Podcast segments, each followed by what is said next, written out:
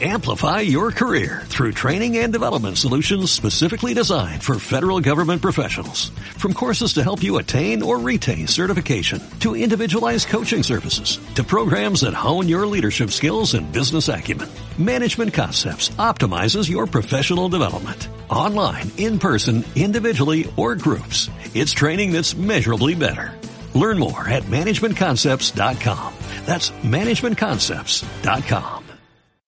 Bienvenidos a nuestro podcast, donde podrás disfrutar de entrevistas exclusivas y artículos relevantes de actualidad, historia, ciencia, espiritualidad y mucho más. Este es tu podcast para la gente que busca respuestas. Estás escuchando The Review of Religions en español.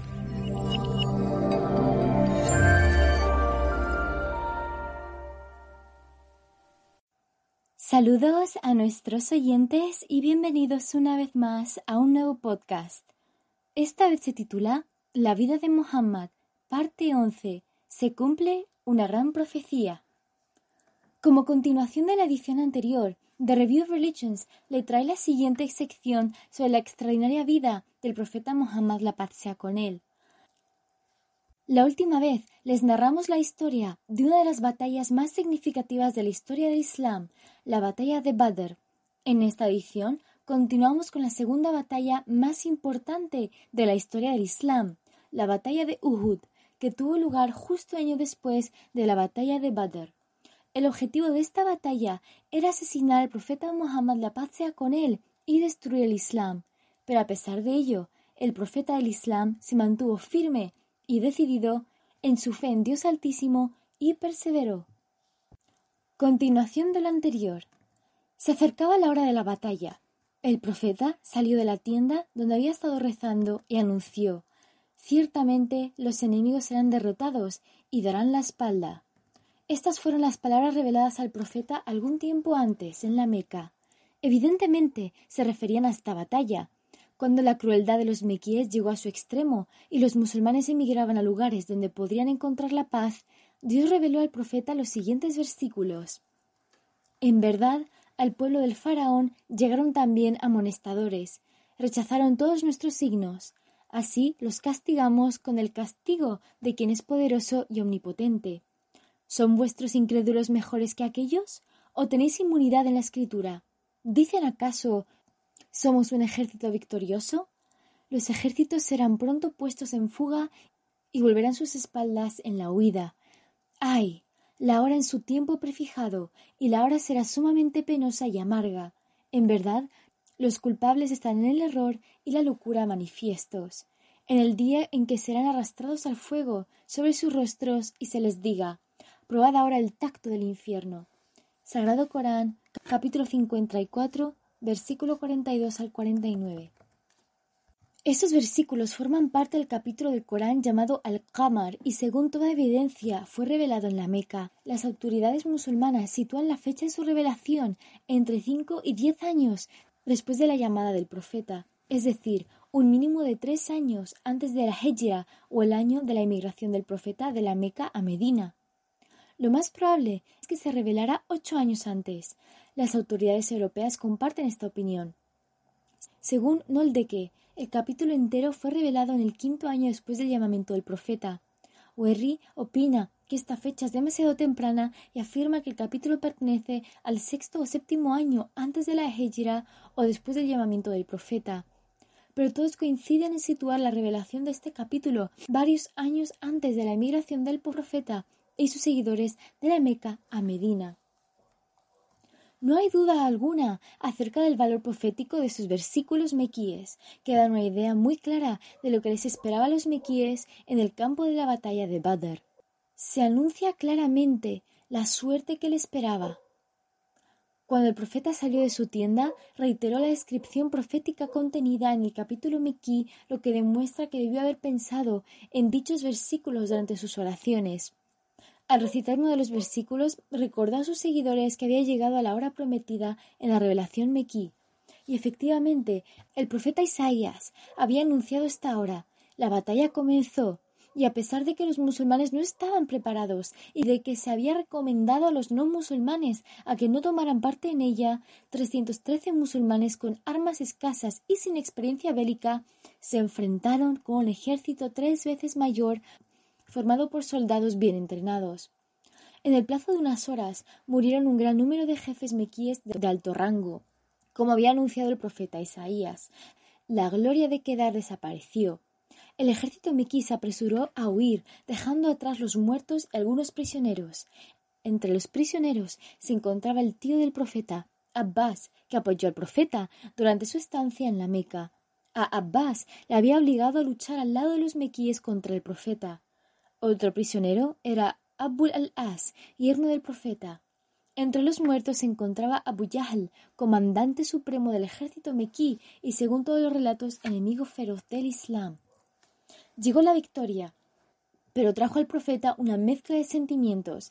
Se regocijaba por el, cumplimiento de las promesas divinas, repetidas durante los últimos catorce años, promesas que también habían sido escritas en las escrituras más antiguas pero al mismo tiempo se afligía por el destino terrible de los mequíes. Si esta victoria, en vez de ser suya, hubiera sido de otro, el profeta hubiera recibido una inmensa alegría. Pero la escena de los prisioneros delante de él, atados y encadenados, hizo que brotaran lágrimas de los ojos del profeta y de su fiel compañero, Abu Bakr. Umar, que más tarde sucedería a Abu Bakr como segundo jalifa del Islam, no pudo entender lo que ocurría. ¿Por qué lloraban el profeta y Abu Bakr después de la victoria? Umar se hallaba tan perplejo que se atrevió a preguntar al profeta Profeta de Dios, dime, ¿por qué lloras si Dios te ha dado una victoria tan grande? Si hemos de llorar, yo lloraré contigo, o por lo menos pondré el rostro compungido. El profeta señaló al miserable destino de los prisioneros mequíes. Era el resultado de la desobediencia a Dios. El profeta Isaías había mencionado varias veces la justicia de este profeta, que había de salir victorioso de una batalla mortal, y en esta ocasión se pudo observar una perfecta demostración de ello. De camino a Medina, el profeta se detuvo durante una noche para descansar. Los fieles seguidores que le escoltaban veía que se volvía de un lado para otro sin poder conciliar el sueño. No tardaron en darse cuenta de que era debido a los gemidos de su tío, Abbas, que se hallaba acostado muy cerca de él, atado como prisionero de guerra. Aflojaron las cuerdas que le ataban y Abbas cesó de gemir. El profeta, al no verse perturbado por los gemidos, se durmió. Poco tiempo después se despertó y se preguntó por qué ya no oía los gemidos de Abbas. Pensó que quizás se hubiera desmayado pero los compañeros que vigilaron a Abbas le dijeron que había aflojado sus cuerdas para que el profeta pudiera dormir. No, dijo el profeta, no puede haber injusticia. Si Abbas es pariente mío, los demás prisioneros también son parientes de otros, o bien aflojáis a todas las cuerdas o apretáis las cuerdas de Abbas también. Al oír esta amonestación, los compañeros decidieron aflojar las cuerdas de todos los prisioneros, asumiendo ellos mismos la responsabilidad de su custodia. En cuanto a los prisioneros, se prometió la libertad a aquellos que eran cultos si se encargaban de instruir a diez muchachos mequíes, consistiendo en esto su rescate. Los que no tenían a nadie que les pagara el rescate fueron liberados por su propia petición, mientras los que podían pagar el rescate fueron liberados tras pagarlo. Al liberar a los prisioneros de esta forma, el profeta acabó con la práctica cruel de convertir a los prisioneros de guerra en esclavos. Después de su huida a Badr, el ejército mequí anunció que volvería a atacar Medina para vengarse de su derrota a manos de los musulmanes. Y efectivamente, solo un año después volvieron a atacar Medina con toda su fuerza. Se sentían tan humillados y afligidos por la derrota previa que los jefes mequíes habían prohibido a los supervivientes llorar la pérdida de sus muertos en la batalla. También declararon que las ganancias obtenidas de las caravanas comerciales se constituirían en fondo de guerra. Tras intensos preparativos, un ejército de tres mil hombres, bajo el mando de Abu Sufyan, lanzó el ataque sobre Medina. El profeta celebró consejo y preguntó a sus seguidores si debían enfrentarse al enemigo dentro de Medina o fuera de la ciudad. Él personalmente se inclinaba por la primera opción. Prefería que los musulmanes permanecieran en Medina permitiendo que el enemigo les atacara en sus propias casas. De esta forma, pensó la responsabilidad del ataque y la agresión recaería sobre el enemigo pero en el consejo se hallaban muchos musulmanes que no habían tenido la oportunidad de participar en la batalla de Badr y que ahora estaban ansiosos de luchar por la causa de Dios. Insistían en que la batalla debía ser campo abierto para tener la posibilidad de morir luchando. El profeta aceptó el consenso general Tabakat. Mientras se debatían las opciones, el profeta narró una versión propia y dijo He tenido una visión. Vi una vaca y también mi espada con la punta rota. Vi cómo la vaca era sacrificada y que yo había introducido la mano en la armadura. También me vi montado sobre un carnero. Los compañeros pidieron al profeta de la visión. Dijo, la matanza de la vaca, dijo el profeta. Indica que algunos de mis compañeros caerán en la batalla. La punta rota de mi espada indica que un pariente mío, alguien importante, morirá, o tal vez yo mismo sufriré dolor o alguna herida. El que ponga mi mano en la armadura parece indicar que sería mejor que nos quedáramos en Medina. El hecho de que haya visto montado en un carnero significa que dominaremos al comandante de los incrédulos y que morirá en nuestras manos. Buhari, Hisham y Tabakat. Esta visión y su interpretación dejaron claro que sería mejor que los musulmanes permanecieran en Medina. Sin embargo, el profeta no insistió porque la interpretación de la visión era suya y no formaba parte del conocimiento revelado. Aceptó el consejo de la mayoría y decidió salir de Medina al encuentro del enemigo. Al salir a la sección más devota de sus seguidores, se dio cuenta de su error acercándose al profeta y dijeron Profeta de Dios, nos parece mejor tu consejo. Debemos quedarnos en Medina y enfrentarnos con el enemigo en nuestras propias calles. Ahora no, dijo el profeta. Ahora el profeta de Dios se ha puesto la armadura. Pase lo que pase, avanzaremos. Si sois firmes y perseveráis, Dios os ayudará. Buhari y Tabakat. Con estas palabras avanzó con un ejército de mil hombres. Acamparon durante la noche a poca distancia de Medina. Era la costumbre del profeta permitir a sus soldados descansar un rato antes de enfrentarse al enemigo. A la hora de las oraciones matinales los vistió a todos. Vio que algunos judíos se habían unido a los musulmanes. Declaraban tener tratados de alianza con las tribus mediníes, pero como el profeta ya había tenido experiencia de las intrigas anteriores, de las intrigas judías anteriores, hizo despedir a los judíos. En cuanto hizo, Abdullah ben Ubay y ben Salul el jefe de los hipócritas, se retiró de los trescientos hombres, alegando que ahora el ejército musulmán ya no podía resistir al enemigo y que participar la batalla significaría una muerte segura. Dijo el profeta, había cometido un error al despedir a sus propios aliados. El resultado de esta deserción de última hora fue que solo quedaron setecientos musulmanes bajo el mando del profeta. Los setecientos hombres tenían que enfrentarse con un ejército cuatro veces mayor y mucho mejor equipado.